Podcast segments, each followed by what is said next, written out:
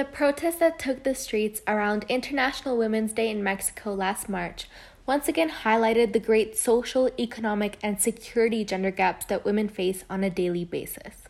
Hello, everyone. In this podcast, we'll be talking about gender based violence and gender economic empowerment in Mexico, based on data and statistics that I found on the subject. Let's begin. Around 10 femicides occur every day in the country. The latest surveys of the National Institute of Statistics and Geography show that 66 out of every 100 women aged 15 years or over living in the country have suffered at least one incident of gender based violence throughout their lives.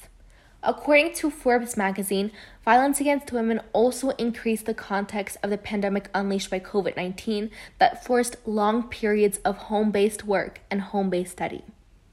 Gender based violence is very prevalent in our society and is recognized by all as an area where urgent action is required. What factors are behind this terrible situation?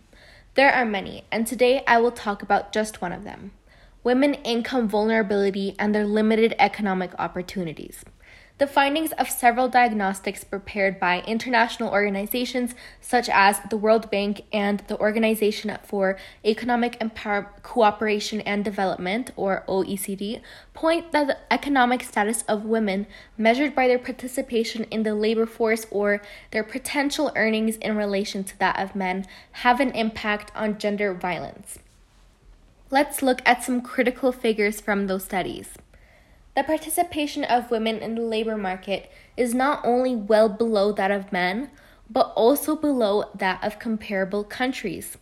Uh, only 45% of Mexican women of working age are part of the labor force, compared to an average of 51% in Latin American and Caribbean countries, and 52% in the countries that belong to the OECD. What is behind the situation for women in the labor market in Mexico? Again, there are many factors. These studies point to some critical ones. About 40% of women say their decision not to work is due to a lack of reliable childcare services.